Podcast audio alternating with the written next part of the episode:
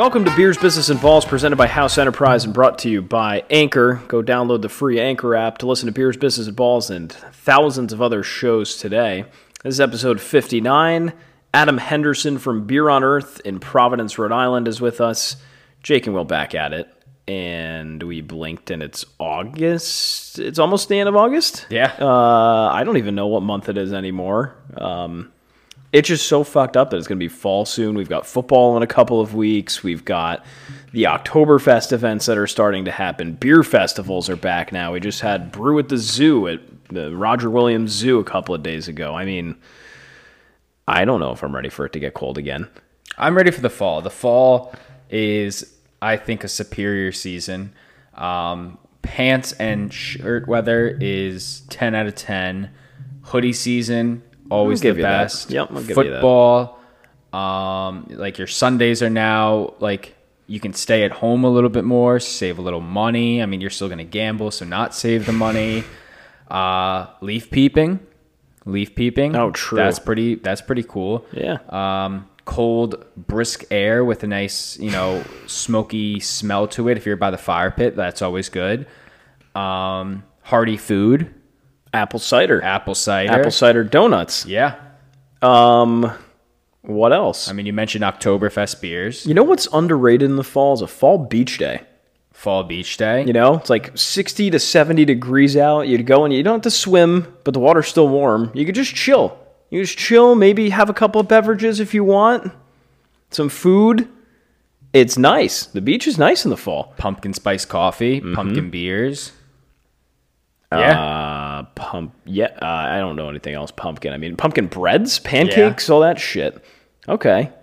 Yeah, pretty you know, good. I'm- it's a it's a pretty good season. I never knocked the fall. I don't just think I'm ready for it. Yeah. I think the summer came and went. well, I mean, you still technically have 20 days, 22 days. I know, but when September hits, you're like, oh fuck, it's Yeah. fall basically. You It's know? not like we have to go back to school. That's this is such a weird time because it's like you have the back to school vibes. You're like, all right, do I need to go get like a backpack and some Yeah. notebooks and shit? it's like nope, work is does not give a And shit. no, work is like, all right, yeah, you're still been balls deep in this project Yeah. here. Q3 is probably like one of the biggest quarters of the year. Mm. Hot take. uh, should we do like a Mount Rushmore Yeah, of of quarters? Q3. well, that's, then that you have Mount weird take. Rushmore, you got four. I, exactly. Yeah. You You gotta rank 'em. Rank them. It's a number one, three. Number two, four. I I don't know. Now I'm curious. Um, yeah, but great guest in Adam Henderson coming up uh, today. Beer on Earth is a great place in Providence, Rhode Island, um, right on Fountain Street. And if Fountain Street sounds familiar, that's because there is a lot going on in the beer scene down that way. You have got Bayberry Beer Hall, which we've raved about. Um, if you don't know what Bayberry Beer Hall is, you probably are a first time listener because we talk about it all the time. Um, and Moniker Brewery right across the street, too. So we talked to Adam about all of that stuff, you know, running a brewery, um, you know, how it came, how it basically came to be. We talk about his initial plan to start that brewery in Texas and talk to him about how he survived COVID, how he's currently surviving with all of that going on in in the beer scene near him. We're watching the Yankees lose. I'm sorry. I'm like so distracted right now. Fuck. I'm so mad. Oakland beat the Yankees 3 1. We'll talk about that in the ball segment tonight, but let's dive into it. Grab those drinks. Here's Adam Henderson from Beer on Earth. All right, everybody, with us this week, we're live on Beer on Earth. Beer on Earth, Providence, Rhode Island. Uh, actual address 425 West Fountain Street in Providence, with the man himself, Adam Henderson. He has built this from the bottom up, from a home brewer to, you know, now an actual location, and it's been here a few years. But first and foremost, Adam, welcome to the show, and thank you so much for having us. Yeah, thanks for having me on, guys. It's a pretty cool experience. Yeah. Excited to talk about beer on Earth and whatever else. We like talking about beer, so that's Yeah, I like perfect. talking You're, you're in the beer. I guess place. we'll we'll start with the cheers. I mean, thank you so much for providing us some beer. Yeah, so, no problem. Cheers, man. What are we drinking at the moment? So you two are drinking the Zest. Um, so it's a Gose style beer. Um, so it's a kettle sour beer that has sea salt in it, and then we add orange and lime puree to it, and we're trying to go for like a margarita feel to it. So it should have um, kind of that tartness, but also like a little bit of the sweetness too from the fruit and kind of should taste like a margarita. I, I taste it. I taste Yeah. a little Oh, yeah. salt kind of Yeah. flavor. We, are we working with a gose kind of deal, or is that kind of what the style is? Yeah, here? that's exactly the style. Yeah. nice. Yeah, So what about yourself? Uh, so I'm drinking the Westbound Street Pilsner. It's kind of like our flagship lager. It's just a crisp, clean German style Pilsner that we lager for like five weeks in the tank. And uh, we serve it. Uh, it's usually a few times a year, maybe four four times a year. We try to have it available. So it's definitely the lager that we make most frequently in our rotation, and it's kind of like a flagship brand of ours at this point. I would say. Now, what's the style of beer on Earth? Is it a little bit of everything? Is there something that you prefer or you have a favorite of, or it's kind of like you know whatever you and the uh, the brewer decide on? Yeah, what to be cooking for the month. It's it's a little bit of both. Um, obviously, we're more IPA heavy than any other style. So single IPAs, uh, double IPAs. That's uh, kind of our bread and butter, I guess, or that's what we started off doing. But we're we personally, myself, my brewer, uh, tend to like the lagers and some of the lighter beers. So we try to rotate those in. We have a one lager on at, at each at all times. Usually the pilsner, or if it's like the fall, we'll do like a fest beer, or we'll do like a, a winter lager in, in the winter. So we, we try to have like seasonal lagers, but try to rotate the pilsner in. And then we do a lot of like kettle sour stuff too. We have like the donut series, which people like. It's just different fruit and donuts. Oh, yeah. beers. and uh, try to mix in some like traditional saisons and and um, you know other t- like wheat beers and stuff like that. And so it's like we always have like at least one or two IPAs, but then we try to rotate everything in else. Yeah, Nice. so- good variety. Good right. variety Yeah, of stuff. no, of And That's course. exactly. So the model is essentially we want anyone to come in, regardless of like what kind of beer you typically drink, and we're pretty confident that we'll have something that you'll like. You know, so it's not going to be all IPAs, not going to be all stouts or anything. We try to like balance it so someone could come in and maybe they're a craft beer drinker, but their friend isn't, but they still want to take their friend out and you know they'll be like well what do you have that tastes like this beer and typically we have something that will taste like that style So- Right. We'll, we'll talk a lot about that and kind of where the industry's going and that, that good stuff as we get on. Yeah. Take us back to day one, though. Um, and even before day one, that you, before you had this Beer on Earth location, before this was even a thought, you know, how did this come to be? How did we get to where we are now from where you were? Yeah, so it's kind of a pretty long story, um, but it starts off with I'm assuming how most breweries open or most bars open where you're drinking beer. In this in this instance, I was homebrewing beer, and you know the, the friend that I was homebrewing with was we are both like we should, we should do this like professionally, right? It's like fun. Let's do this. Let's open up a brewery. Uh, so that friend and I worked towards a business plan, and this was 2007, 2008. Like this is a while ago, and we were going to open up a brewery in Texas because that's where he was from. Long story short, that never happened. But uh, that itch had kind of always been with me because we completed a business plan, and you know we were pretty far along. But uh, I think he just kind of got cold feet, and it just it made sense not to do it at that time. But uh, open so with that being said, when I went to open this place, um, I found a, a partner who also wanted to open up a brewery. I, I'm still into it, and we started home brewing together. Um, we won gold medal at a national, not national, regional homebrew competition up in New Hampshire, which kind of like validated what the beers we were making, and we're like, maybe we could do this professionally. And then we opened up our spot. Our original location was in North Kingstown, so my partner at the time owned a bakery there, and he had some extra space, so we set up some small equipment in the bakery, and we're doing uh, brewing beer there in smaller batches, but something that was like manageable for us to do, not as professional brewers. I'm not a professional brewer. And then um, when this space opened up, so Long Live used to be here, they moved out, and then we got in touch with them, purchased their equipment, and then moved in here. And uh, around that time, my partner ended up like leaving the company. So then it was just me kind of you know running the company, but I hired a professional brewer, Cody, who uh, has his chops in different places around Rhode Island and Massachusetts, and uh, so he he's responsible for the beer that you guys are drinking now. But uh, so it's kind of like a small operation, but it's it's a small location too, so we don't need like a, a huge team, but. Uh, that's kind of like the origin story in a nutshell. Yeah, and I mean that's why I wore our House Brewing Company shirt. We do some home brewing Oh, as cool, well. cool, yeah. So, and uh, you know, one of the reasons why we wanted to have you on, it's like you are that success story of like, as most breweries are, but that special sauce of like.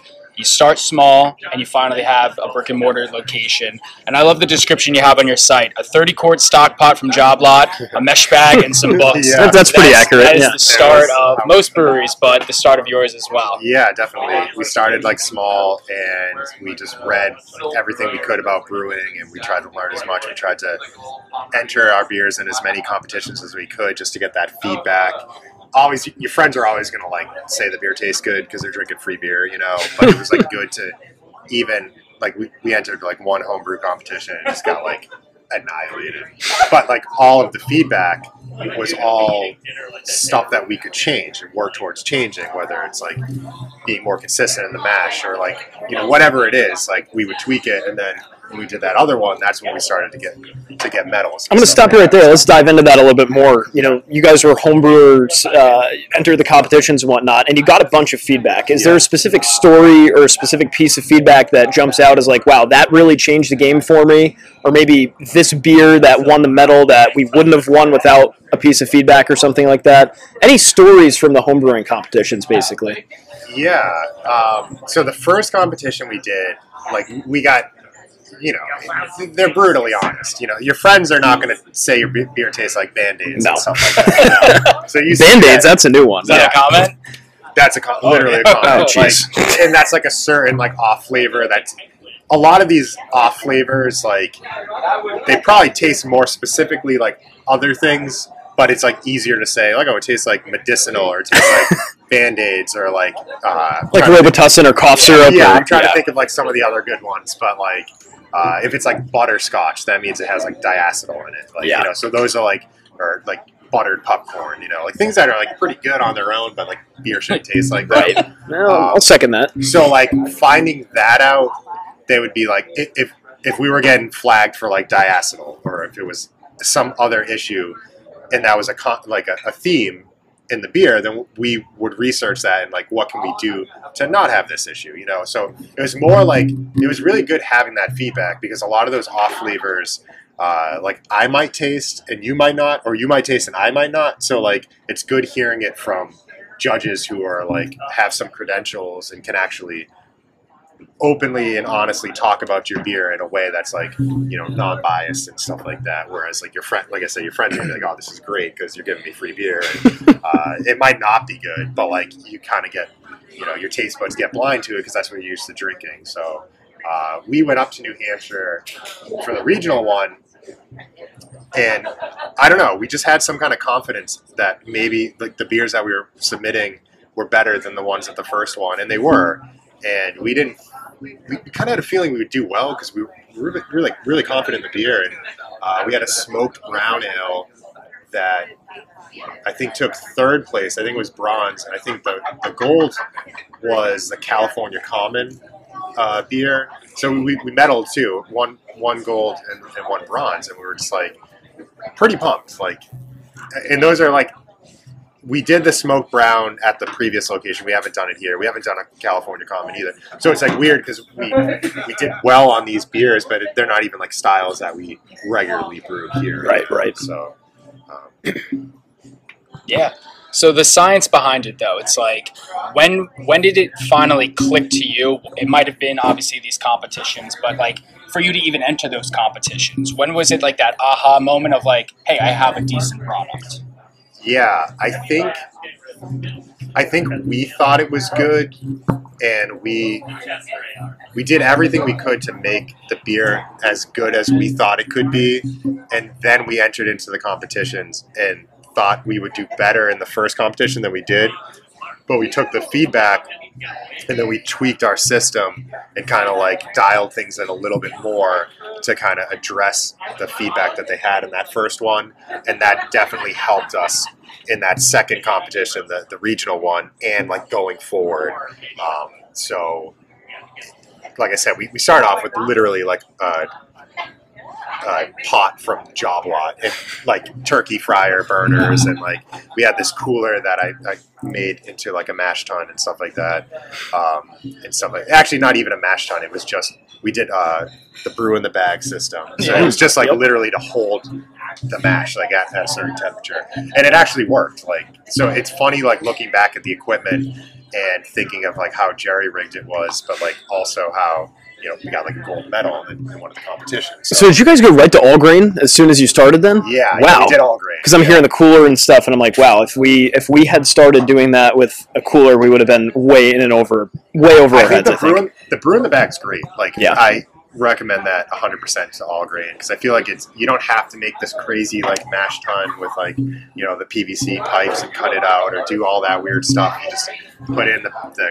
uh, you know mill it, put it in the bag, and then just like lift it up and let it kind of drip out, and then like hold it at you know whatever temp you need it to when it's still in the bag. But like I feel like the uh, there's less like barriers to entry like with the brew in the bag system versus like you know a Gatorade cooler mashed tun Yeah. thing. You know, but a lot of people like that aspect of homebrewing is like you're kind of creating your own equipment. You're kind of taking something that's not used for that and you're making beer with it. So that's that's cool too. I think in terms of like for consistent consistency's sake, um, just getting your equipment dialed in and being able to replicate that replicate that every single time is like the most important part about brewing, uh, especially home brewing. So you went from the home brewing and you, you, you figured out the science there, Yeah. but the business science was a whole new ball game as well. So when did you you know develop this business plan? Obviously, you had that initial you know Yeah. Texas brewery, but for Beer on Earth, it's Yeah. like when did you sit down, create the plan, crunch the numbers, and you know establish this overall business that you created? Yeah, I think um, doing the, the Texas plan, I think helped in terms of like researching and getting some like figures and stuff. But by the time we opened up the place in North Kingstown, all that data was like out of date, you know, at that point because it was like you know many years later, and it um, it was like a different model that we were going to go for there. In North Kingstown. So, like I said, my partner at the time, he owned the bakery, so he had a little like business sense in that regard, and we basically kind of went in it with, you know, we have to raise X amount of money to be able to afford the equipment that we want, that we know we can brew on, that will fit into the space, and then we'll figure out, you know, how much rent we're going to pay because we were essentially subletting the space from the bakery that he owned, and then. Um, so not like we were playing with house money because we took out an SBA loan. We, we had to, you know, qualify for the loan. We had to take the money out. Like we have to pay the money back, you know. But we never got. We weren't spending. We weren't getting like hundreds of thousands of dollars to build out this brand new brewery. It was kind of like we'll start in this bakery. It's it's an investment, but if it doesn't work out, it doesn't work out, you know. And um, obviously, we wanted to to build the brand and make it bigger, which is what we did. But um, so so we just researched how much everything would cost, how much we could sell beer for, how much we needed to like break even, all that kind of stuff. Put it into like a business plan, uh, and submitted it to you know the SBA, who then gave us money to do what we said we would do, and then we kind of did what we said we would do. And We kind of changed. I mean, like I feel like you write the business plan and then you just like never look at it again because you have everything changes and you're growing and then the pandemic like you know so you're constantly changing your model and everything but i feel like you have to to be like a successful business especially in the climate today Right. Um, building a team, you know that that had to be top of mind for you because you can't do everything, right? It was you and your partner at that point. Yeah. So you guys still have a pretty small team now, but I would like to think, and I'm sure Will thinks the same thing, that your your business wouldn't be the, the same without your artist Paul. Um, Oh, yeah, yeah. And you know, we it's one of those things where we just walked into your facility while waiting for you, and we looked up at the mural. We're like, "Holy shit, that's a that's a legit mural right there." So, talk to us a little bit about how it was building that team originally, and kind of what you look for uh, hiring now, and who you need to bring on your team. Yeah. So Paul Paul's been my ace in the hole this whole time. So we were like best friends in college, and he is just an unbelievable artist. Like, it, it, check him out on Instagram. Check out the painting. He does tattoos now, but uh, Oh, wow. he, he, he was doing like fine art, like painting and stuff. And uh, so we knew knew each other in college. So he was going to be on board when I was doing the Texas brewery. Oh, okay. So that was stuff. Paul originally. That was Yep. originally Paul, and then um, it was obviously a no-brainer when we started doing it in North Kingstown. When we were in North Kingstown, we weren't canning, so we didn't have like Paul was there. He designed the logo. He did kind of that stuff, but he didn't really have a chance to like. He didn't have a canvas to actually like put his artwork, his imprint on everything. And that's when we moved here. Obviously, um, a lot of wall space, a lot of cans to be designed, and he does like uh, such a good job with that. And he's, you know, kind of like my go-to in terms of like the creative side of things, and and having uh, his input on the design element of the tap room, of like everything, and then of like the cans and the beer, the beers themselves and stuff like that. So, And yeah, I mean, the can art is definitely one of the most um, well noticed and well, like, just the bright colors and the great artwork. Like, you know, when you're grabbing this beer, it's like, oh, that's a beer on Earth can. It's like, oh, how do you know? If even if you don't see the logo, it's like that artwork is ten out of ten. Well, it's very similar to not the actual artwork itself, but I think you'd probably agree. Like you look at Revival, and that's when you go into liquor store, you go, "That's a Revival beer." The Yeah. same way that Yeah. you you see the beer on Earth can, you say, "Okay, that's beer on Earth because of these these styles or whatever it is." and we've definitely um, kind of like gotten better as time went on in terms of like having that distinct style. I think when we first started out, he was doing oil paintings of each label, and then he would take that image and scan it, and then add like the text stuff. Oh my God. It was just like too time consuming. So now he just does it on his iPad, and he can do. It It still takes a while. He still puts in like six hours. So that's all probably. iPad stuff on the cans and all that. That's just straight from his iPad. Straight sketching on his like iPad and stuff. Yeah, I couldn't dream of doing that. he's, It's un- like- he's unbelievable. It's Yeah. cool because he'll do like some of the labels. He'll send me like a time lapse, and it'll be just like him sketching it out on the iPad. You can see all the iterations, and it's so cool. And it almost reads like a little short animation because you can see the label coming together like in real time in like 30 seconds, where it probably took him like six, Six hours, to hours, do. yeah. Oh so he definitely is dedicated to it, and he doesn't put out stuff that he doesn't think is like up to par and stuff. And we're the same way too. Like you know, in, in terms of the art, in terms of the beer, we want to make sure everything is uh, up to our standards. You know? We'll touch upon those standards as well. You know, what is that vision of beer on Earth? What is the vibe that you'd like to get from it when people walk in or try your beer? And uh, just the size as well. You know, you have ten barrels currently, so in that equation of everything, it's like you know what what are you expecting out of beer on Earth, and what do you hope people expect from you? Yeah, we ultimately we want to have uh, a comfortable, fun, artsy, kind of funky like environment when you come in. Um, I think uh, I have two like taproom employees now. Uh, one, she's been with us since day one, actually before day one, and then Will, who's working now. Uh, I just hired him, I think in October. So they pretty much do all the bartending here, and they're very good at making sure people feel comfortable, like you know, joking with them, checking in with them, and stuff. So creating that vibe where anyone, like off the streets, anyone in any walk of life, could come in and feel like comfortable. And then we want to have um, that kind of artsy vibe, obviously with the mural and the artwork and the cans and stuff like that. And um, and lastly, obviously the beer. Like we want a variety. The quality has to be there, um, so people will come back. So a few factors: customer service, quality of the beer, and then just like the visual aesthetic too, kind of all working together to to make people just leave and be like, "That was a cool place. Like we'll come back." You know, that's kind of like what we're going. Right, and that's certainly what people feel. You know, I speaking from experience, all three of us on the on the team here, you know, we've been and had similar vibes. It's you know, hey, that was pretty good. Yeah. good beer. Yeah. You know, I'll come back. Yeah. Right. So that being said, you know, you, you've alluded to this a little bit already, but you're a small operation, right? You're not a Tree House. You're not anything that's going to be massively distributed all over the place. No. Ten barrel batches at a time. Um, it sounds like that's kind of you know in line with your goals and your plan and all that but Yeah. is that you know how much of that is capabilities how much of that is choice you know kind of a little bit of rationale behind you know why the size of what you're doing is the size, basically. Um, so part of it's by choice, part of it's by, I guess, necessity. So we inherited this, we bought the system from Long Live, so that's kind of like where they were at when they ended up moving, and they were selling a lot more beer than we were when we first started on that system. So we weren't brewing like full. 10 barrel maxing out the, the fermenters like Armando from Long Live was doing. So we've kind of worked up to that.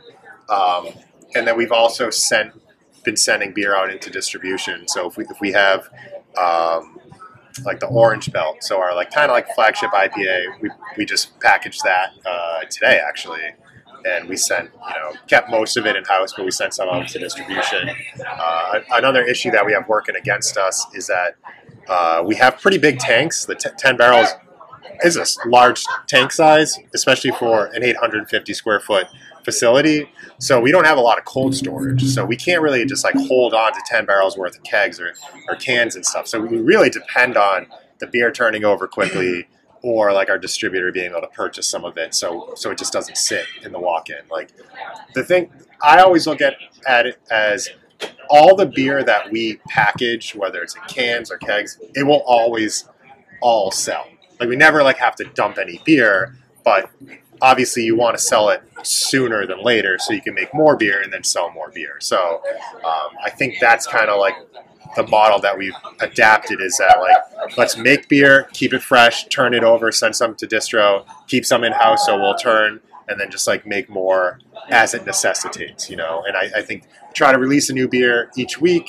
And then if we're doing like some experimental stuff, uh, like the saison stuff that doesn't sell as well or as quickly, we'll do like a smaller batch of it, you know. So we're not stuck with 10, 10 barrels of a 3.3% saison or something like that, you know, um, because then that sits in the draft line or that sits in the walk-in, and now we can't make any more beer because we have to wait till that turns over. So it's all about like the IPAs. You max out the the barrelage, you know, and then the stuff that doesn't sell as well, you make less of it. But the goal is that they all sell out in a month or two, you know, so you can make more. And how much of a game changer has distribution been to the business model? Uh, it's literally the reason why we're here today. Like, if we didn't distribute beer during the pandemic, we'd be closed. Yeah. Like, 100% closed. Um, that and definitely taking advantage of some of the government, like, uh, grants and stuff like that. But, uh, yeah, so when, when we started, we, we wanted to do, obviously, we knew the size of the equipment is probably more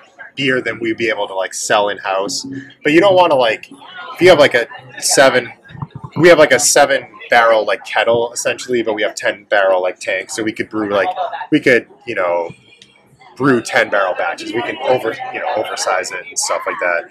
But you don't want to like max out all your your your tanks if if you're not selling that much beer. Um, so distribution kind of allows you to to make more beer and then sell some into distro and keep some here, as opposed to you don't want to make like a, a three barrel batch. You know, when you have a seven barrel kettle and ten barrel fermenters, you're you're not living up to your you know capacity Right. and stuff like that. So um, so distro, we were only selling kegs at first before the pandemic. We had no interest, to be honest, in, in sending out any like cases of cans or anything.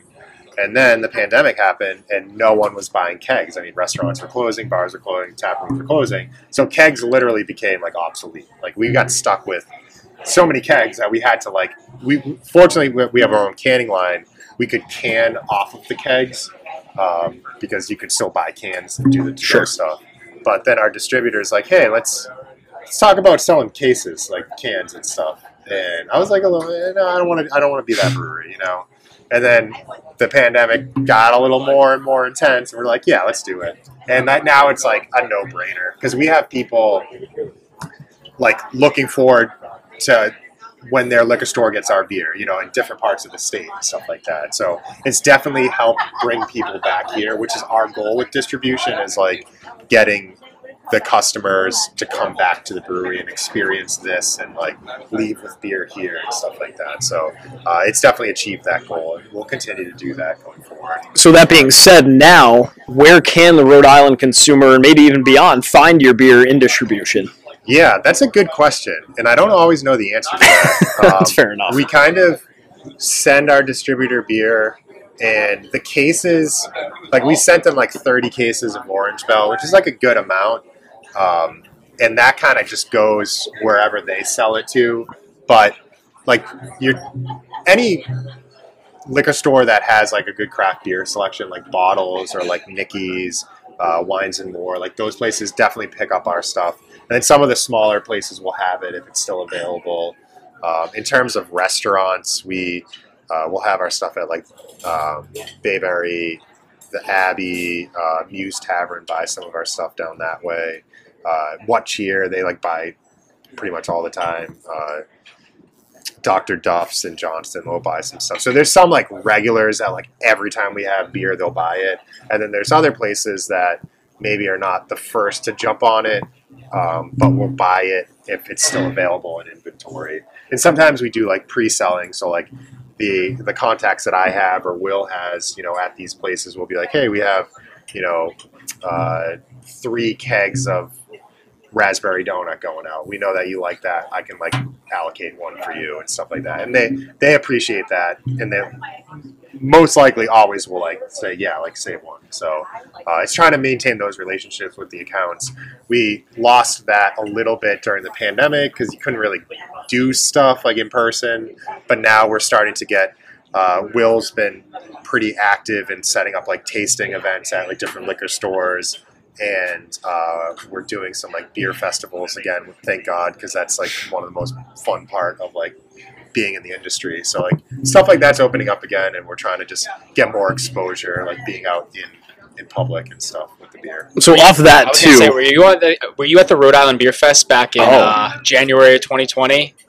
It's at the uh, it was at the uh, Water, Water Fire. Fire? Yep, yeah, Yeah. we were there. oh, we were there too. We were. I don't know we were there how. physically. Uh, our bodies were gone after a couple. think Oh we yeah, like everyone's was. but That's a really good one. Like they, they do a good job putting that one on. Um, so I'm hoping fingers crossed that comes that back. it comes back. So the only thing that we didn't do right was we walked in and we saw the people with like the pretzel. Uh, I don't even know what The to pretzel call necklaces. those. Yeah, they're pretzel necklaces Literally- actually. Yeah. it's literally a necklace. And they're just, pretzels. we're just like, we walked in there, we go, oh fuck, we screwed up. Like Yeah. we did not get one It was a mistake, but like now you learned. Like, yeah, next we're getting pretzel have the- necklaces next Well, I didn't expect a hundred places, and we're like, they gave us the list. We're like, we gotta hit them all. All right, we're going.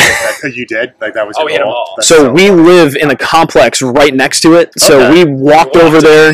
We're, and we're like, we're not driving. We don't have to worry about it. You That's know, the best. yeah. I think that's another huge plus to this location is that so many people live in this neighborhood where they can just walk and like feel good about you know maybe having an extra beer and stuff and not having to drive. So Right. it definitely helps a lot. and, and let's. I want to go that direction now too. You know, this neighborhood. We're on Fountain Street in Providence. You can call it Broadway. You can call it Federal Hill. It's it's very close, right? Very populated. Yeah. Very pretty young. You know, um, millennial area, if you will. And there's a lot of action going on down here now. I mean, you've got Bayberry right down here. You've got Moniker now right across the street. Now, something that we've talked to a lot of brewers about is the more brewers, the better in the area, right? Um, and that seems to be the sentiment, but that's got to hit, you know, in all honesty, a little bit closer to home when you have a brewery open right across the street. Yeah, right? definitely. Um, I think it has its advantages and disadvantages. Um, I think the biggest advantage is that Providence itself is becoming a destination for craft beer. You know, with other breweries opening up, Revival opening up in the Valley, Providence Brewing Company's opening up there. Uh, there's possibly a couple other breweries in the works. So it's like turning into a city, maybe like Portland, Maine. Not quite. No one's Portland, Maine's Portland, Maine. No, it's such like, Bissell Brothers, right? yeah, uh, but it's turning into a place where people from out of state are like, "Ooh, there's a lot of breweries in Providence. Let's make it an issue to go there." Whereas before, when Long Live was here, it was Long Live, Trinity, Union Station. I Can you argue maybe proclamation? I guess if they were Right. even. But that's in Warwick. Warwick. Yeah, that's true. Oh yeah, well, So like in Yeah. an actual city, In the like, city, yeah, you're right. City, not a huge city, but not like tiny, tiny either. there's only like three or four breweries there. So now, I mean, that number is going to get doubled, and it's probably going to get doubled again. You know, and I think that's a good thing because you're attracting the people that are going to come here, go to Moniker, go to Long Live, go downtown to the downtown places. So it's becoming a destination. We, we're seeing that more and more on the weekends. Definitely, like the Saturdays, the Sundays, even the Fridays. People are you know, we talk and we try to get as much info out of them as we can as to how they found out about us. And a lot of people are finding are either on vacation or if there is any silver lining to the pandemic, which I'm not convinced there is, but more people are moving from more expensive cities like Boston or New York to Providence because it's cheaper and they're working from home anyways. So we've got a lot of people, and this is kind of the neighborhood where people move into. It's like you said, it's like a it's a up and coming kind of like younger demographic, fun. You can walk anywhere and do anything, you know. Uh, so we see more people moving from out of state and not not paying the rent of like New York or Boston or the the drink prices of like those cities and like kind of living it up in Providence, and we've seen a lot of that, which is pretty uh, pretty encouraging. Like I've been in and around the area for a while, and it's like you kind of want to keep it a secret, right? But as like a business owner, you're like, no, Yeah, just like it's- bring them it's- all. the has Right, to open yeah, up yeah, sometime. Yeah. Gotta get them out. Now, in terms of like the Rhode Island community, though, are there any uh, particular brewers that you collaborate with or you have conversations with? Obviously, Yeah. you have that link to Long Live from Yeah, the buildings definitely. aspect, but is there anyone else that you've, uh, you know, pick their brain or just at least get advice from or bounce ideas off each other? Yeah. So Armando and Jessica from Long Live have probably been like our best friends since day one, obviously, because they helped us transition into this and they were super cool about us moving in. And there's so many times where I'd go to Long Live and be like, Armando, like, I'm having this issue with this. And he's like, oh, yeah, about that. And it's like, okay. So it's like, you knew about that, you know? Like, uh, but it's all good. So th- they've been super helpful. Um, we're really close with um, Morgan from Buttonwood. Oh, yeah, we sure. interviewed Morgan. Yeah. Yep. No, he's a good guy. He, he's like the most friendly guy in the industry. Like literally anyone can talk to him. And, and he's helped out so many breweries during the pandemic who didn't have their own canning line. He was canning their beer. They would bring it to him and they would can it right at Buttonwood so they could sell beer in cans. And that's another thing too. I feel like Morgan just he does not meet the profile of a brewer. Like our, he's a very different person than Armando seems to be. You know, Yeah. in the sense that Morgan's an, he seems like an extrovert, right? You know, he'll talk to whoever about whatever. Whereas you have most brewers that they want to do their work and, and yeah, shut up, yeah. right? He, he's definitely a huge advocate for uh, just like up and coming breweries and stuff. Uh, so Shane and Erica from Origin are also like probably our best friends in the industry too. We've done collabs. We've done collabs with all of like Long Live, Buttonwoods, and Origin. Uh, we actually just did a collab yesterday with Ragged Island. Oh, nice. Yep. We brewed the ales for ALS beer. They've done it every year, and this is our first time doing it. So uh, they hit us up and asked if we were interested in that. Um, and Apponaug, we've done a collab with Apponaug at their place. They're going to do one with us, I think, next week or in the coming weeks and stuff. So uh, we like the Shaidzon, like those are our good friends too. We still haven't collabed with them yet. I mean, so far away, right? You know, like being in South County. Yeah. But, uh, so, so we definitely try to. It's not not that it's like clicky. I think everyone is like cool with each other, but you definitely have some of the breweries that you're closer with than others, you know, for various reasons and stuff. Right. So, in terms of you know your career, building a business, creating beer, whatever it might be, were there any particular mentors or people that gave you advice that really helped propel you to that next level? And if so, you know, what advice would you give to someone who was in your shoes, you know, way back when, and, and to where you are now? It's a good question. Um, like Armando was like a big mentor when we were moving in here, and like he definitely helped us out a lot, uh, just getting used to the equipment and stuff like that. Um, I'm trying to think of like non-industry mentors, you know, um, if, if I can think of any. I can circle back to that. Yeah. I think my advice for, for, for people trying to open up a brewery would be like, don't do it because it's like Oh, not as fun as you think it's going to be, and you you can get sick of drinking beer. Like it, it does happen, you know. Um, We've come close to getting sick of I mean, drinking beer. I think. but- literally get sick drinking. Oh, yeah. but also. Well, that yes, uh, in a very literal Yeah. sense, like get like when, get sick when drinking we beer. first opened here, like I was drinking like every day, and and like sometimes you have to. Like we'll come in in the morning, and we're gonna like can a beer, and it'll be like nine o'clock in the morning or whatever, and Cody be like, "Hey, you want to try this carbonation level?" So you're, you're like literally no no breakfast, no nothing, and you're drinking a beer first thing in the morning. it, it, it sits with you a little differently, you know, but it's just like part of the job. So. Um, I think you gravitate more towards like the lighter beers as opposed to like the super dense like IPAs and stouts and stuff like that. So that's kind of like that's my transition has been to more like lighter styles, like stuff that I can drink a couple of and still like get work done and do that. Um, but no, I, I think I I wouldn't say not to open up a brewery. I just it's like it's hard to tell anyone to open up a business with the uncertainty of like the pandemic and everything, you know. And it was especially difficult last year. Um, I think just like do your research and, and kind of know what you're getting into, and, and don't just don't like romanticize it. Like actually look into like, are you gonna you're gonna spend all this money uh, building it out? You know, are you actually gonna like make a return on that at some point? You know, is it gonna be profitable? Like, you know, are you willing to work for a year or two without like actually making a salary? Because you got to pay other people first, you know. So I think it's like things like that where it looks like a very profitable and very like hot industry to be in, but it's getting saturated and there's just competition is not necessarily the right word, but there's just more options. So like what makes you what makes your beer different? Either it's better or you're doing something special. But if you're doing something special, like just be aware that those trends don't last forever either. So I think ultimately it comes down to making quality beer consistently and just having like good customer service and branding and stuff like that. So if you could do that, then I think you'll be successful. I think this is the most thorough and honest answer we've had from any brewer we've Okay. asked that question. yeah, I have a Have bad to, time yeah. lying, so like, Because we've we've interviewed obviously plenty of brewers along the way, and you know they they give us the good and the bad, right? You know, last week we interviewed some folks from uh, from Hilton Head, South Carolina, that were we probably had the best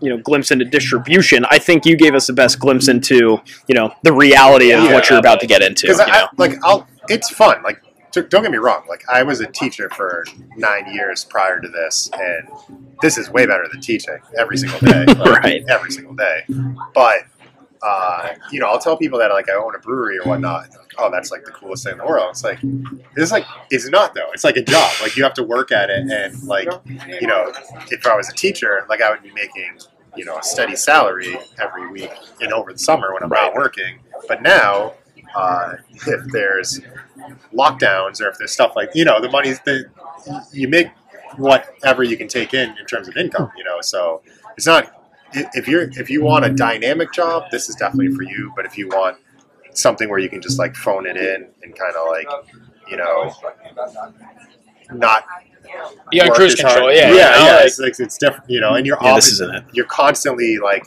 adapting to the changing landscape. You know, like uh, IPAs were king for a while, and they still are, but like people are transitioning to like lagers and like other types of beers that are not IPAs. So you could be really good at brewing an IPA, but like you also have to be really good at brewing these other styles too. So it, it fortunately for us, we have a brewer that has experience doing all that and um, super satisfied with the beer that he's making. And I think we can offer that variety, but you just have to be. I think people go in it with like, I'm going to do a brewery and we're going to be like Tree House or we're going to be like Trillium, or we're going to do that. And people are just going to come because our beer is going to be better or whatever. And it's not going to happen. Like, no one's going to be Tree House. Like, Nope. just no one ever will be Tree House. And, and that's fine. Like, but how do you carve your like little like niche in this in this industry and if you can figure it out or or just like have a cool spot that has good beer and like people like coming like you'll be fine you know so Yeah, you just mentioned a, a big reality too for you. It's like you know, if there's lockdowns or if there's something going on in the economy that people can't come drink your beer, then you know you're not taking home the money at the end of the day, Yeah, right? yeah, so exactly. with that, I want to talk about COVID now, yeah and let's do it it's my favorite thing to talk about ever we're right in the thick of it still somehow. Um, yeah March rolls around, you know, even before, you know, like February and, and January and all that stuff. You guys are doing pretty well. You guys are getting your beer out there, inviting people in. And then March comes, and you go from, you know, the proverbial packed house to zero. w- walk us through, you know, as the owner of what you just built, you know, was it, oh my God, I'm absolutely screwed, or was it, you know, let me put on my thinking cap? You know, walk us through what those first couple of weeks were. Yeah, it was like super scary. So we had just come off of uh, every year the Brewers Guild in Portland, Maine. Like uh, the Brewers Guild, the Maine Brewers Guild puts on a conference in Portland, Maine. I think it was like March first or second. Oh, wow. It's like brewers from all over New England in this hotel in this conference, going out drinking, doing all that stuff, and then like a couple weeks later, everything got shut down, and we're just like, people probably got COVID at that point. 'Cause Oh, it I'm probably sure. hit, you know, but you didn't even think about it. So it went from like going out doing conferences, doing events, doing stuff like that to like, yeah, we're going to shut down for like two weeks. And I think everyone, no one knew, no one knew anything, right? And I think some of us naively thought that in two weeks we'll just open up again. So we'll just do our part, we'll shut down, be responsible. And then it got to the point where like it's not opening up anytime No. soon. To the point where things are not going to get back to normal until we have a vaccine. The vaccine's not going to be at least a year away. So we are kind of at the mercy of what was coming down from the state level in terms of what we could could not do. And there was like mixed messaging because the essential businesses were allowed to stay open and somehow that meant like liquor stores and like restaurants and stuff like that. But since we're a brewery, we're kind of in that like gray area, you know, because we are first and foremost a manufacturing. Our license is manufacturing, uh, but we're allowed to have a tap room based on our license in Rhode Island. But we're not really a restaurant and we're not really a bar. So we're like, our guild fought for us to be considered essential. And once, so that, that was like the unknown because we knew that everything was going to close that was non essential, but we didn't know if we were considered essential or not. So we're basically like, I was like thinking and uh, like that I'm to have to have my employees go on unemployment, you know, and just shut everything down and like not make money and just like pay the rent with whatever we have saved in our bank account and kind of just like get through the expenses and stuff like that. Not not a fun thought to have. No. um, especially since we weren't even open for like a year or so at that point. We were just starting out, you know, so our bank account wasn't like uh, full by any means. But then we were considered essential, so that allowed us to stay open. Then the question was, how do we sell beer, right? Because we can't we can't do this. This is the most profitable. It's the easiest. We put beer in kegs, put it in the kegerator, pour it, and we charge more money for 12 ounces than we do for a 16 ounce can. A case of beer cost us ten dollars just in packaging. So like the labels, the the cans, the lids, the PakTech, the the PakTechs, the, the trays. It's ten dollars off the top. It's not a profitable thing to do at all. But that's what our model transitioned to. So we were doing six barrel batches of beer. We definitely scaled it back a lot. Six barrel batches of beer. All of it was going into cans, and then there was can shortage. So now we're paying. Now we can't get cans consistently, and we're paying more for cans. So it was just like a matter of just surviving and holding on. But our distributor is like, and this was huge. They're like, we will take whatever you can send us. So knowing that, we're like, let's crank because we were doing like we were brewing one batch of beer and we'd split it into two and make two different beers out of it, add different hops and stuff like that, uh, which is what a lot of bigger breweries do, anyways. But we're like, you know, we can't just have six barrels of one beer. Let's have three barrels of two different beers, like a variety. Um, but once we knew that we could send as much beer into distribution as we wanted, we started scaling back up the batches, sending a bunch into distro, and then selling it out of here. And fortunately, people were trying to support local businesses more. So we did have a consistent stream of people coming to get cans. You know, it just wasn't as profitable as it would be doing the pours. It's more work to make less money, and it costs more to make less money too. So um, that's kind of where we were. And then as things started to open up again, you know, we had the outdoor space open, so we could start doing draft beer again, which definitely helped us.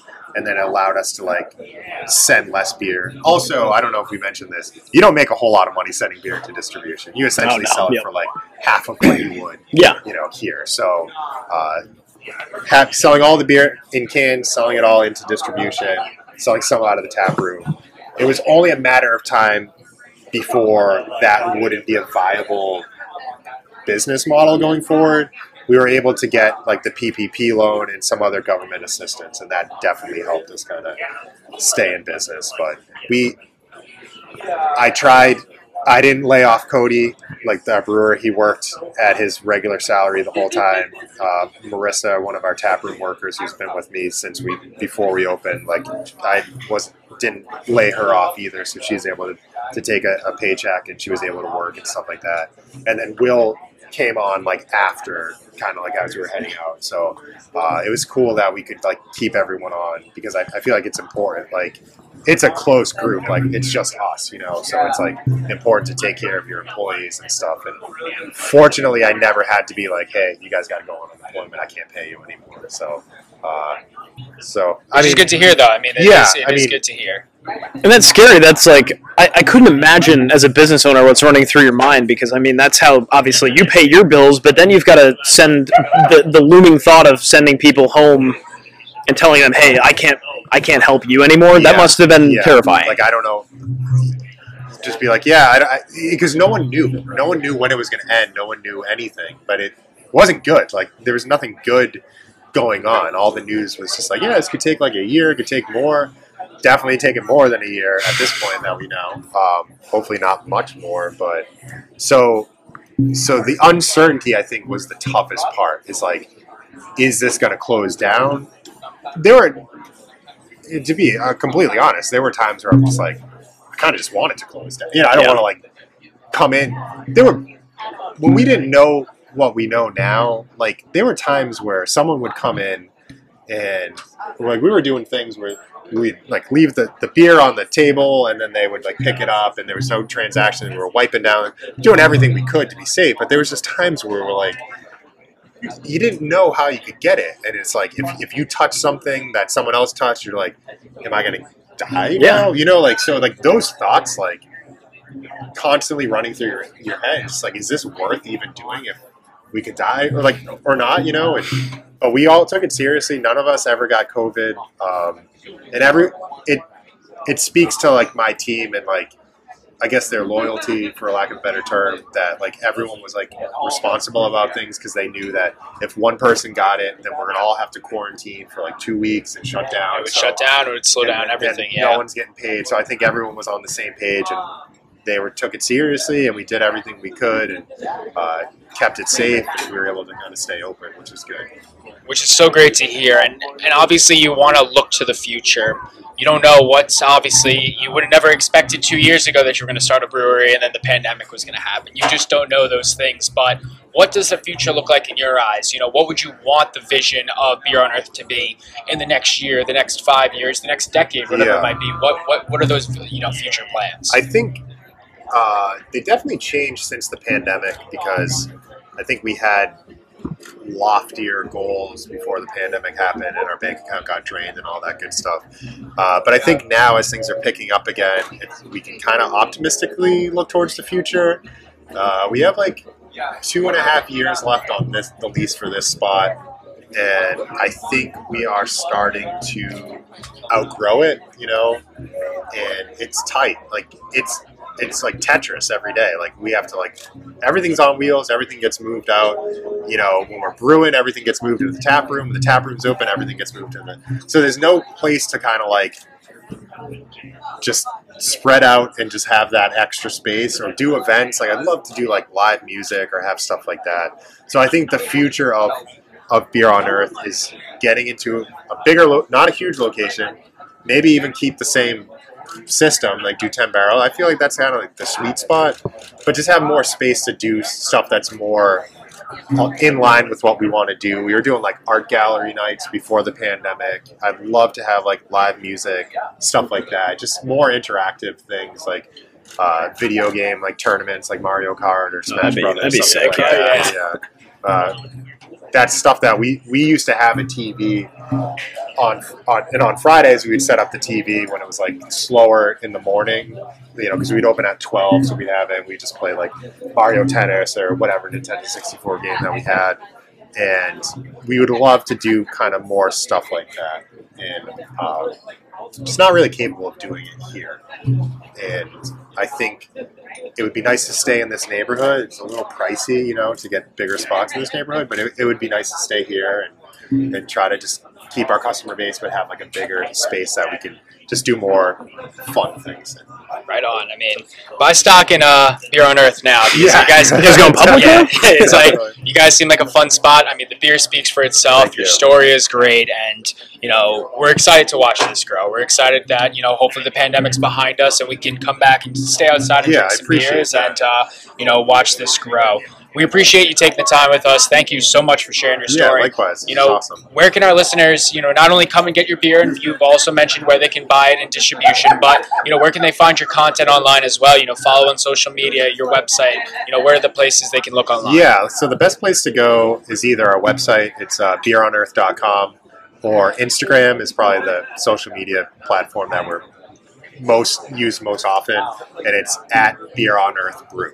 So those would be the, the two places. I try to update the beer list as beers come on and off on the website, and then Instagram is where you're gonna get like the up to date, you know, uh, information as it as it comes. And plug your merch too. You guys have some good looking merch in there. So Yeah, what, what's on tap? We just got some fresh shirts in, uh, which are pretty cool. We got some hats. So uh, we don't have a whole lot of hats. Mine's a little weathered, but they look they look a lot nicer A little sun beaten, you know, Um, or so one of our friends, Ryan, he owns Mac and Hound. So it's like a custom like le- he's like a custom leather worker. So he did all the leather work on the hats, um, stamped them, hand sewn them in. They- They're pretty sharp hats, like, and uh, we have.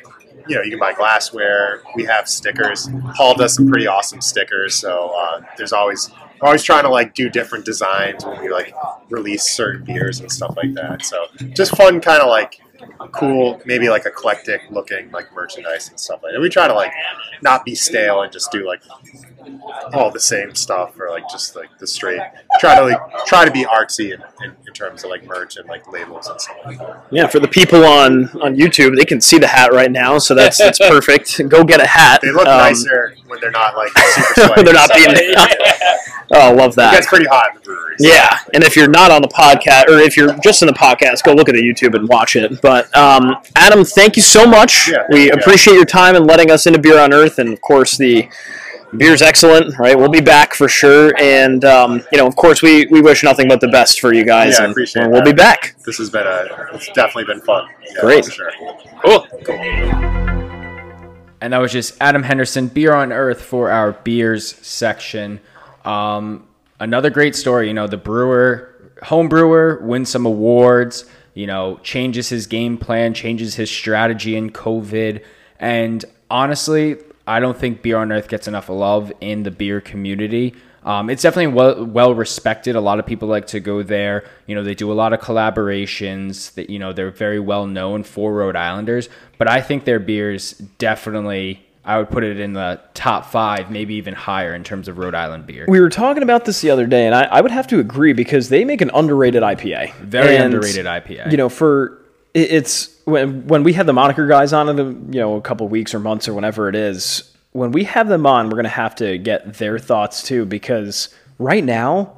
For me, I mean, Beer on Earth is they just make better beer than moniker They make 100% They make the beer. best beer on that street. correct, correct. They That's the- undisputed. and like their artwork is above anybody else's. I would, you know, you you you see a beer on earth can, you're like, wow, one stunning artwork. Like whoever made this, very talented. Paul Andrus. exactly. And then two, it's like, you know, it just stands out, and their beer is just miles and miles apart from some other places. I I think Adam's doing a great job there. Um, I love the location too. Obviously, it, it gives that ode to the original Long Live, and they still have ties connected with them. But I think Beer on Earth, uh, hopefully after this interview, gets put on the map a little bit more, put some more respect on their name. I think what Adam's doing, he really tied in and figured out, you know, the team building aspect, which I think is so important. Um, he's very adaptable, like pretty much went to that distribution model and the additional canning because of COVID, and that pretty much saved his business. And he's just an overall nice guy. I mean, very, very knowledgeable. Uh, we thank you for the interview and thank you for the great beers. Yeah, everything was great. Um, that street on, on West Fountain Street in Providence has some great food as well. Go check it out. In the same complex, you have Y Noodle Bar and the Slow Rhode, which is brand new, or they just reopened, I should say. You've got Tricycle Ice Cream on that road too. Very good. Big Trice- shout out to our friends at Tricycle, Ice Tricycle Cream. ice cream. 10 out of 10 ice cream sandwiches. It's delicious, and they're pre-made, but they are so good. so good. So ah, good. Oh, it's like you can taste it. It's fresh, even though it's pre-made, because I think they make them day of. Oh, yeah. Um, You've got Bucktown on that road. Very Elite good. barbecue. I, can you even very call that barbecue, or is it just like Southern food? I think Like- it's barbecue. I guess, yeah. I mean, they Right? have like fried catfish and stuff like that. So that counts. very, yeah, very southern. You've got the Avery on that road too, which is more of like a bar, pubby kind of speakeasy. packed. And that thing, we have driven past it, and it's on the corner of Carpenter Street and West Fountain. They make like a little triangle, and every time we drive past it, it is fucking out the door Packed. For cocktails. Yeah. Like go down, go to a bar. But actually, the Avery looks to be a very good Yeah. place to hang out. So and then, of we course, to do it. And then, of course, you got Bayberry. Yeah, Bayberry's at the end of the street, and then on the other side of that, like where Washington is, um, and Westminster. I mean, Classic Cafe, which is a favorite of ours. You've got Pizza J right down the road. Uh, Julian's right on the other side of it on Broadway. So I mean, that's a loaded place for food nice and beer. Little, nice little neighborhood of stuff. Very, it's it's got a good vibe. I mean, Broadway's a very fun, walkable street. Um, Yeah, because you've got Broadway Bistro, you've got Yeah. Nitro, you've got all the places. The Grange is over there. the little pocket in Fountain Street, ten out of ten, like all good stuff. And then what was the other street? The one that has um, Oh, like Classic Cafe and yeah, stuff. That's Westminster. That's Westminster. Yeah, I mean it's the other side. Of the other side of Westminster. So if you're even counting Westminster as a whole, you know, follow the follow the yellow brick road down the street. It's like malted barley. Um, But you do so you can't drive it. You have to go through the like the cathedrals in the middle of Westminster. Yeah. which is why it's weird because it's divided up. Like I'm not a fan that it stops and then picks up as Westminster Street on the other side. but I mean, if you're counting it, you Oh, can go by yeah. you can Oh, go yeah. by scooter. You, can, can. go by scooter. I mean, Yes, you can. Malted barley, Providence coal fire, Dirks is around the corner. Mm-hmm. Um, Black Sheep, Great Bar. We're gonna have to like break that. down Providence again. We're gonna I- have to break down. We'll do a nightlife Yeah. kind of thing, and we'll be like, all right. Yeah, that, that we're saving that conversation for sure. Um, let's go to business. We're talking about businesses. We might as well talk about it. Chicago, and odds are you've experienced this. This is going to be a very Uber and Lyft and you know kind of like consumer services episode. Grubhub and DoorDash are in a little bit of hot water here. So, Chicago is accusing DoorDash and Grubhub of harming the city's restaurants and their customers with high fees and deceptive practices when delivery and takeout businesses became essential during COVID 19. Now, I thought about this. I'm like, is this news? You know, I don't know. Let me look into this a little, little bit more. And I think it is. Um, Uber and Lyft, they're hiking prices on people. It's insane. And finally, you know, Zayd did a good job of breaking this down. Couple weeks ago, I think when he was on, we're talking about, or actually, that was two months ago now, but Uber and Lyft have been taking losses for many years. And now finally they have the user base, they're just jacking the price up and actually now profiting. So now you see that from like the Uber Eats side where Grubhub and DoorDash come out and they're trying to do the same thing. They're like, all right, here's your $15 burrito and you're going to pay us 30 bucks for it because we're fucking Grubhub and DoorDash. So I think this is accountability to me. I think that this is Chicago saying, hey, you've got to answer for this kind of shit. I think Chicago putting down the foot and like calling him out is 10 out of 10. That is like, you have to because we're at the point where, and you know, we don't know about the second wave or not, but when COVID was happening, it's like they were a huge essential part of keeping a lot of restaurants alive. And granted, it's like they had to, you know, expose themselves and go through the early stages of COVID. Like I understand like the justified feed there,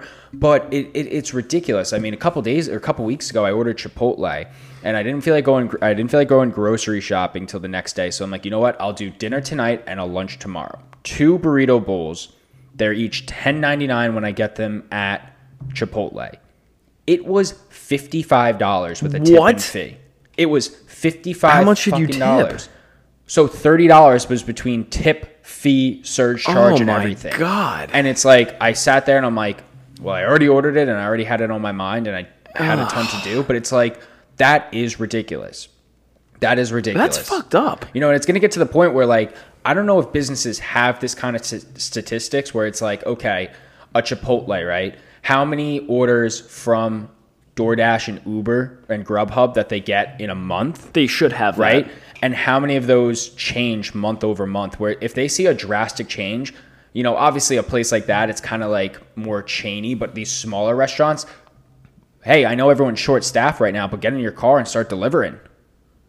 It'll be cheaper and we'll get more business. Yeah, It's kind of tough with the short staffness right now, but if you have that ability to do it, it's like you'll probably make more money and not lose out on bus- on on business as a whole because people are like, you know what, the, takeout isn't for me tonight. I just don't want to spend fifty five bucks on two burritos. On two burritos, yeah. So DoorDash push uh, they're obviously pushing back here, right? They said it's baseless.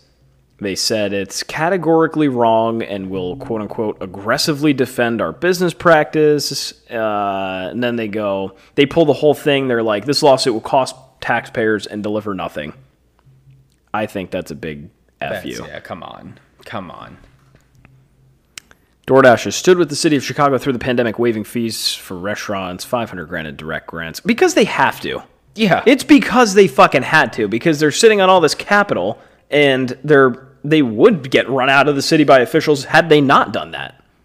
Right? Am I baseless to think that? No, I think no. that's uh, they had to do that. they monopolize the market and it's like you get to people kind of like Drizly too which is owned by uber at this point but it's like the charges out of stuff of these services yeah it's a it's not a want it's a need kind of thing like you don't need to have delivery right it's like you could really like go out there and pick up your food but they I don't know how to just like it's like yeah they, they like the cost is justified in some way shape or form but like these additional charges it's just getting so out of hand Yeah. where it's not becoming like an app or a service that the everyday person can use So- you know you're making it more where it's like the only the people that can afford it can use it Yeah, I agree, and I, I think you said they monopolize the market, but it's not. It's not just them. You know, it's the it's the conglomerate like Grubhub and DoorDash and Uber Eats and I don't know whatever the Postmates. Postmates. Um, there's a few others out there,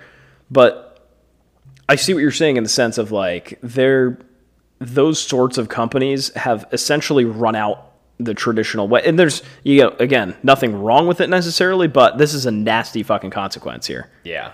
No. I mean, it'll be interesting to definitely see what comes out of this. I think it'll be one of those things where someone had a flashy comment to go back and forth and nothing happens. Yeah, Prices are just going to still go up. Uh, they will, which really sucks. Massachusetts just filed a lawsuit in July too uh, for the same thing. Just looking at it, um, Grubhub. Yep, they accused Grubhub of charging restaurants illegally high fees. Illegally, they said. They said it was against the law. Okay, that's interesting. The story's not over. Um, I don't know. Will I still get Uber Eats? I probably will. Yeah. Yeah. I mean, that's how just lazy we are. My favorite. What's your favorite thing to Uber Eats from around here? Chick fil A. See, I like going to Chick Fil A because they fuck up something Uber Eats almost every time. Yeah. It's just one of those things where it's like, oh, Chick fil A. And that's, the thing. Oh yeah, that too. I, I I mean I get that, but I don't know. It's one of those things where like, you know, I, I don't know. They just piss me off, but America is mostly lazy, so they'll do that kind of stuff and they'll pay for it. So this is the government stepping in and saying, "Hey, we don't want our restaurants be, or we don't want our consumers being stupid, Yeah. and then we want to go like get them out, basically put money in the restaurant's pocket." I don't know. I think it's one of those things. It'll blow over, but the story is definitely not over. Um, we talk about charging fees, and you brought this up here Uber and Lyft. Now, this is scary. Um, there's rumors going around and some evidence that people say is pretty tangible that they've been charging higher prices based on your battery life. So if you have low battery, you're in a pinch, and you need to get home or just get your ass in that Uber, then they're going to charge you more money. Mm-hmm. And if that's the case, I think every employee at both of those companies should be thrown in jail. Oh yeah.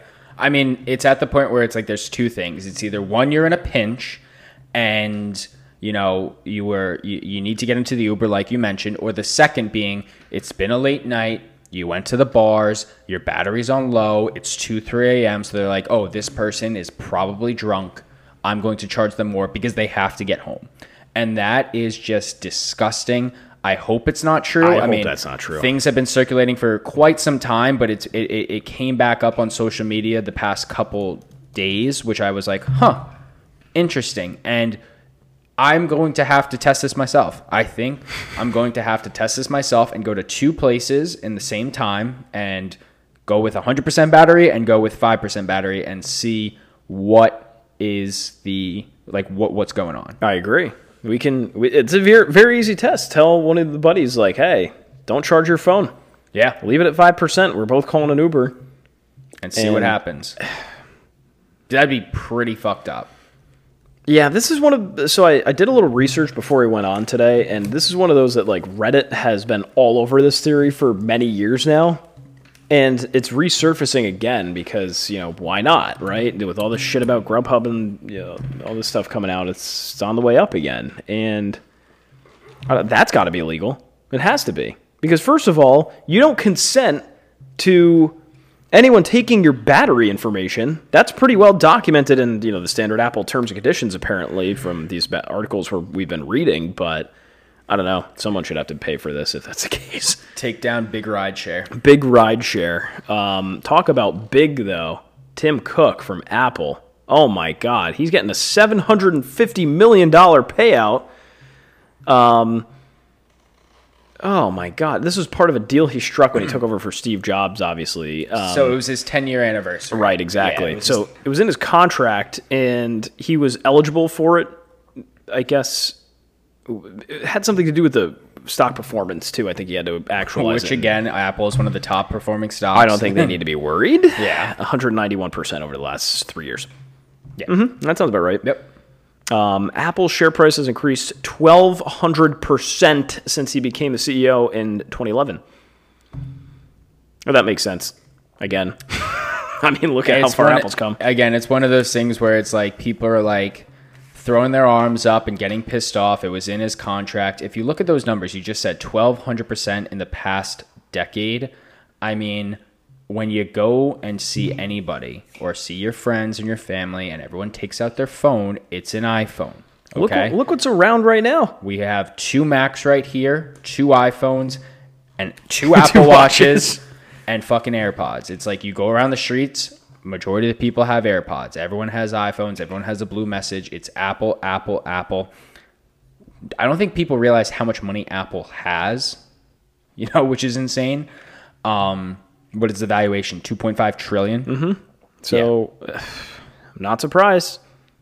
I, I remember a few months ago we talked about this where it's like AirPods, if they were their own business entity, were like the 30th, it was like the 30th most like revenue from a company if AirPods was its own company, which is in freaking sane how much money Apple is worth. And again, almost a billion dollars as a reward. We, uh, we paid for it. We did it, folks. We- We, did it. I know. We did it. It was all our fault. It was Yeah. everyone in the world's fault. You, you, it's everyone's fault. You're listening to this. It's probably on an iPhone. It's your fault. And you know what? I mean, he deserved it. He, I know he, He deserved it. So you're welcome, Tim. We basically paid for it, Yeah. combined with you know probably own a few grand in Apple products each, right? Well, it's, like, how many iPhones have you had in your life? Well, I had three iPhone sevens. Because did you ever have an iPhone seven? I've had I had a a four, a six, an eight, a ten, and I'm gonna get the new one when it comes You out. have the ten now. Yeah.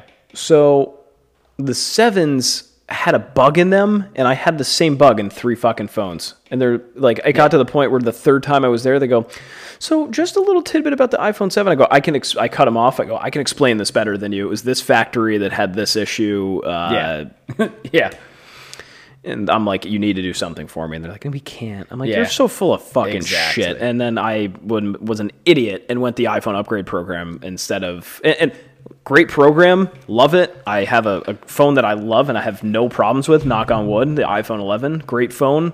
But they hooked me in. I'm like, my whole life is Apple. I, what am I going to do? Buy a fucking Samsung Galaxy? I can't do that. You can. When all my shit, like, what am I going to do with my Apple Watch? What am I going to do with my Mac? All that. I've had four iPhones, an iPad, an Apple Watch, two Macs. Mm-hmm. Yeah. I think I've had probably five or six iPhones over Yeah. the years now. I've had the iPod Touch. I had the iPod Nano. Yeah. Yeah.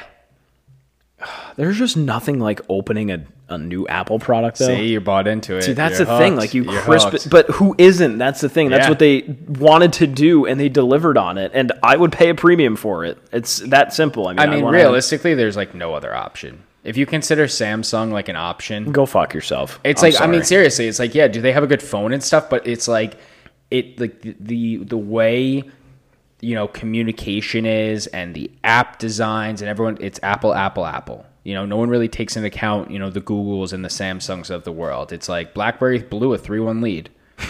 You know, and now BlackBerry's dead. they're coming back apparently. and who's gonna buy it? You know, I don't who's know. Gonna, who's gonna buy it? I just read a book where they talked about BlackBerry. What was it? It was oh shit. Oh man, I, I don't know what it was, but um.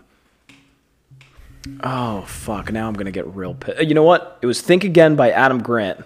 Great book. He just came out with it. He's that management psychologist, and he basically said how BlackBerry blew a three-one lead because the CEO was like, "No, my one's consumers want a keyboard. Yeah. I'm positive they want a keyboard. It's worked, and it will get us into the future." Two years later, he's out of business, Yeah, and it's because he didn't realize. Yes, you know, my consumers want a keyboard, but who says it doesn't have to be virtual? Mm-hmm. And now look at look where we are. You've got a slider on your MacBook Pro that is it lights up with different shit depending on what you're doing. That's incredible. We've just come so far. That's business. So, pretty loaded business week. Again, it's end of August. Not a lot of shit happens around this time, except like some earnings calls. So, this is some fun stuff that we're getting at the end of August. Um, let's go into balls. Our Yankees were on a 13 game winning streak. They have now lost the last two. Um, I'm very happy for them. They did what they needed to do. They needed that 13 game winning streak very badly. It was their longest one since like 1961, which was really cool. Um, there's some work to do. We've got a lot of work to do in the playoffs uh, because it's wide open still. The Rays look good. The Red Sox look pretty good. Yeah, let's go. Buckle up. Yeah, I mean, in terms of baseball as a whole, it's one of those years where it could be anybody. It really could. In the East, it's like, you know, the AL East, I believe whoever w- wins the AL East is going to be into the World Series. I think that'll be my prediction, I think to so, be too. honest. It's like, and I, I'm not discrediting the White Sox or the Astros, Overrated. but I think they're a little bit overrated. I think whoever comes out of the AL East is going to the World Series. And then the West, it's like, Dodgers are very hot, you know? And so are the Giants, though. obviously well, so obviously the Giants, but it's like they can overcome that. Yeah. People are loving the Brewers. Absolutely loving the Brewers. See, that intrigues me. I don't love the Brewers, but they're good. yeah. They're a pretty good team. I, uh, like I just think you put them up against the Dodgers or the Giants, they'll get their ass kicked. Yeah. The Reds are making a sneaky little push. Obviously the Padres are on the outside looking in, but you never know what happens with them. Um and who else am I missing from it would be NL. Yeah. But, I mean, Who's the Central? Uh, that's the Brew Crew. Oh, the Brewers, yeah. Oh, the AL East No, no, no, the NL. So Or it'd the be, NL East, It I'm would be saying, the yeah. Giants, the Brewers, and, and the Braves, probably. Oh yeah, whoever comes out of the East, That's it's a like shit yeah, show. no one really. I mean, that one's irrelevant. But I mean, that comes into a good uh, switching point. The Mets, the Mets being freaking Mets, finally having some like fun and dignity and identity. You know, obviously the the Mets have been a dumpster fire since. For they've always been a dumpster fire, but since the All Star break, and it's like they trade for Javi Baez, but things aren't looking bright for them they finally have their cry call, the thumbs down, you know, copying the Yankees. And they're doing that because the fans have been booing them, rightfully so, and they've Oh, they been deserve it. And they've been giving it right back. Well, all of a sudden, you know, t-shirts are being made, you know, it's circulating all across social media, the fans are speaking up, I mean the players are speaking up. The Mets make their statement. Sandy Alderson says he does not tolerate this shit one bit. He's going to talk to the players and staff and be like, cut this out or your ass is grass, you know? So now there's a huge divide in the Mets. Steve Cohen has been dead quiet about it. Trouble in Queens, trouble in Flushing. The Mets are being Mets. You know, no matter what they can do to fix their issues, it always just goes back to their, you know, this just just I don't. It's just embarrassing. It's just LOL embarrassing. LOL Mets is back. LOL L- Mets is back. LOL Mets, baby. Incredible. Incredible stuff. Um, booing the fans. They're getting booed by the fans. They boo the fans, fans right back. back. And Steve Cohen literally just tweeted as we're recording this I miss the days when the biggest controversy was the black jerseys. He's just got to stay out of it. He is I he is the worst. You know, I, I originally thought it would be funny having like a fan as an owner and like playing this like a board game, but I mean he is just the worst. Kevin Pillar's walking it back now. He goes, because somebody's like, "We love you," but are you booing the fans? And he goes, "Love y'all too. I felt nothing but love in New York City." No, I'm not booing the fans. We're having fun. No different earlier than earlier this year when we were chirving. What the hell is chirving? Please don't look much into this," he said. I feel like he's just walking it back. I don't know.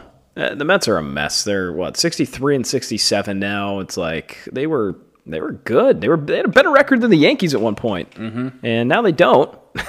Ugh, the fucking Mets. Um, all right, Little League World Series too.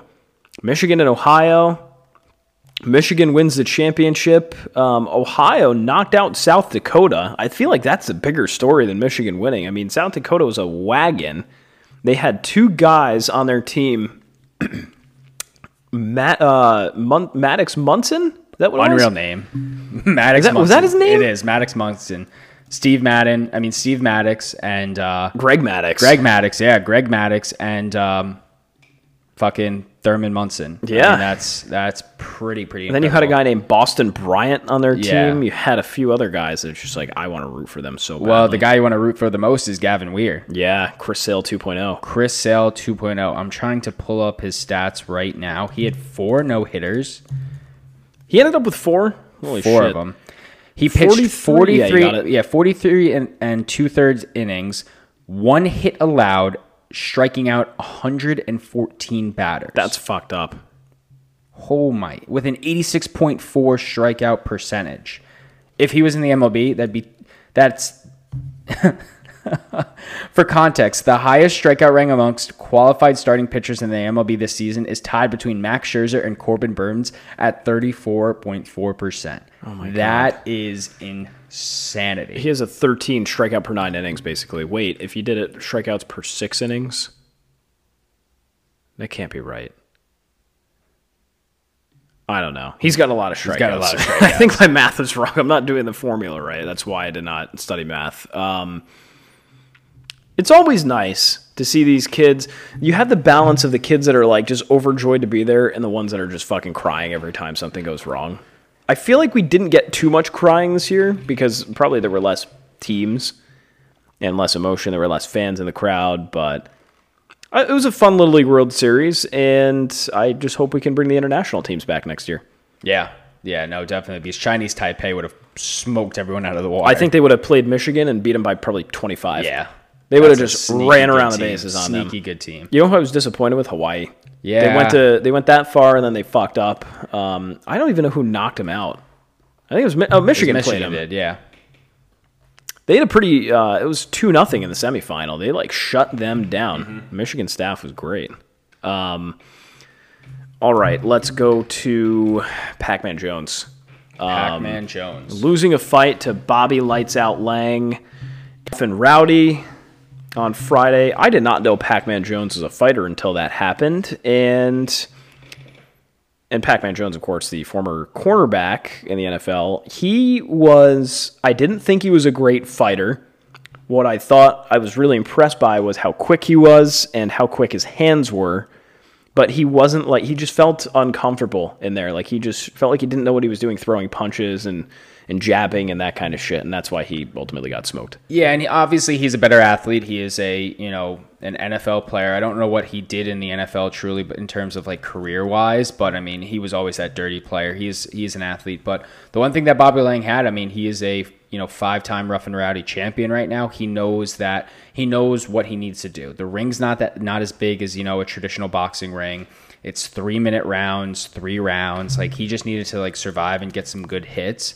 And he truly is a boxer. Like Pac-Man Jones, like he probably has some street fights now and there. And he, I think he got into some MMA um, afterwards. But it's like it comes down to it's like you know you need the fundamentals in that short of stance. Now, if this was a fighting like kind of like Jake Paul and the Paul brothers do, where it's like it's kind of handpicked to them and it's like an official, you know, ring size and like longer rounds and stuff. I think, I think Pac-Man Jones probably would have edged him out, but it's rough and rowdy. You know, it's it's for the entertainment. Yeah, just amateur fighting, Yeah. basically. He was a wrestler. That's what he was. It was total nonstop action wrestling. TNA. Um, oh, that's what TNA is. Okay.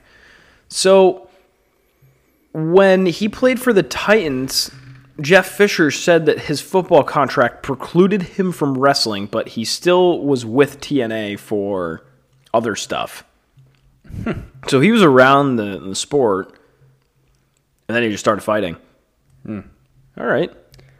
I mean, I will give him one thing. He came in hot with a crowd. He was like a hundred deep, singing "Country Roads Take Me Home" In his West Virginia, Yeah. helmet, too, because he played at West Virginia. I mean, it was an embarrassing loss for him, but it was a good fight, you know, through and through. yeah, that's, you can't lose on your home turf. You can't. Um, 5'10", 185. Okay. Not All right, that's- yeah, not that's that big solid dude. Yeah, solid frame. It is a solid frame. I think, you know, he just looks way more big than he actually is, I think. Oh yeah, he's just jacked. He's huge, like in terms of that aspect. Yeah, and then we've got Jake Paul and, and Tyron Woodley. That by the time we're done recording this, the you know we'll it'll be or by the time we release it, it'll be over. But I'm not staying up to watch Jake Paul. No, Fuck that shit. I'll catch the high. I'll catch the two minute YouTube video tomorrow. We you were talking about that a couple months ago. It was like, why stay up all this late on a Sunday night when you can just watch the highlights tomorrow and get back in the Twitter conversation? yeah, yeah, and I, I, the Sunday nights, it's like come the hell on. I know. dumb. Oh, that's annoying. Um, to wrap things up, we've got golf. Patty Ice, Patrick Cantlay beats Bryson DeChambeau. Thank goodness, because Bryson DeChambeau is the worst. Uh, and it was a six-hole playoff. And it's not even that that we're bringing this up for. It's the fact that DeChambeau looks at him while he's taking a swing, and he just goes, "Patrick, can you please stop walking?" Can you please stop walking? It was like Can you that. please stop walking? And I'm like, dude, like, why does everyone and their mother have real estate in your head? You're supposed to be this big bad, you know, this just jacked, heavy swinging golfer. You're supposed to make the game fun, and everyone has so much real estate in your head that it's like, get over it. Like, Mm-hmm. if the fact that the cameras and the microphones couldn't pick up the sound of him walking and he was directly behind you, it's like, dude, just fucking swing. And you lost anyway. He said, okay, sorry for walking. And then he freaking putted in a birdie. Mm-hmm. putted in a birdie and called game. He's like, "Ligma." Yeah, it's like literally, dude. Like, That's so annoying. That's like the worst part about golf is there's such pussies about just it. Just like how like come on but I, I mean bryson he's just like he used to be cool it's like oh wow he has like this incredible power and he's Oh, like, he wears this flat brim hat. Yeah. Awesome. He wears the flashy polos. It was like Rickie Fowler yeah, after Rickie but he's Fowler. now kind of a douchebag yeah. Oh, I'm way more in on Rickie Fowler. Bless you. i tried to sneeze out but i knew i was gonna pick it up um, Yeah, he was like, you know, uh, how cool Rickie Fowler was when we were growing up. Like, fuck, he wears the Puma shit. It's all neon. Yeah. Awesome. And that was kind of like Bryson DeChambeau for these like younger generation of kids until they realized like, oh, this guy's like an actual loser. asshole. Yeah. Yeah, he sucks. Great golfer. great golfer I bet on him once, and it was Bryson DeChambeau to miss the cut at like plus 400, and I have never been more confident in a bet, and I won it. yeah I'm like, I just, he's going to miss the cut this week. He was either going to win the tournament or miss the cut. Yeah. I'm like, all right, this, this is where my money's going. I hate him. I don't know. Uh, that's all we've got for balls. Positivity corner? Anything on deck? little something different. Um, it was one of those things where there's a lot going on, and you know we want to spend the time to you know highlight the positive things, but I think it was also you know, and this is you know right on air, kind of quick as well. But I think we should also give a moment of silence for the you know the soldiers that passed away.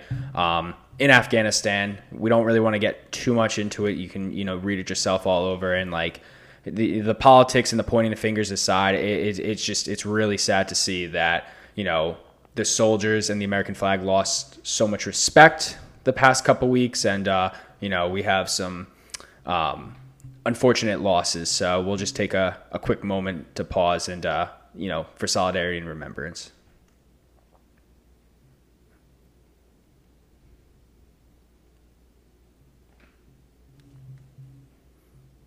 Great, thanks. That's thanks for bringing that up. I think um, you know, anytime you lose 13 Americans, I mean that's just horrible, right? Yeah. And again, you, can politicize it however you want. At the end of the day, we lost 13 people defending our nation abroad, so it's the ultimate sacrifice. Really, a lot of them are kids, families, uh, you know, people that won't have them come back for the holidays, unfortunately. So sad to hear. And uh, what's really nice, kudos to all the restaurants leaving the, the reserve tables out. You know, putting the Bud Lights out there, saying this table's reserved for the week or the day or whatever it is. I mean, that's a that's just a, such a small gesture. And even our, our guy Ed Brady was doing it at Thirsty Beaver. He said, you know, this this will does not even compare. You know, me losing a table basically for the night does not compare to the sacrifice they made for me mm-hmm. and those protecting our nation. So.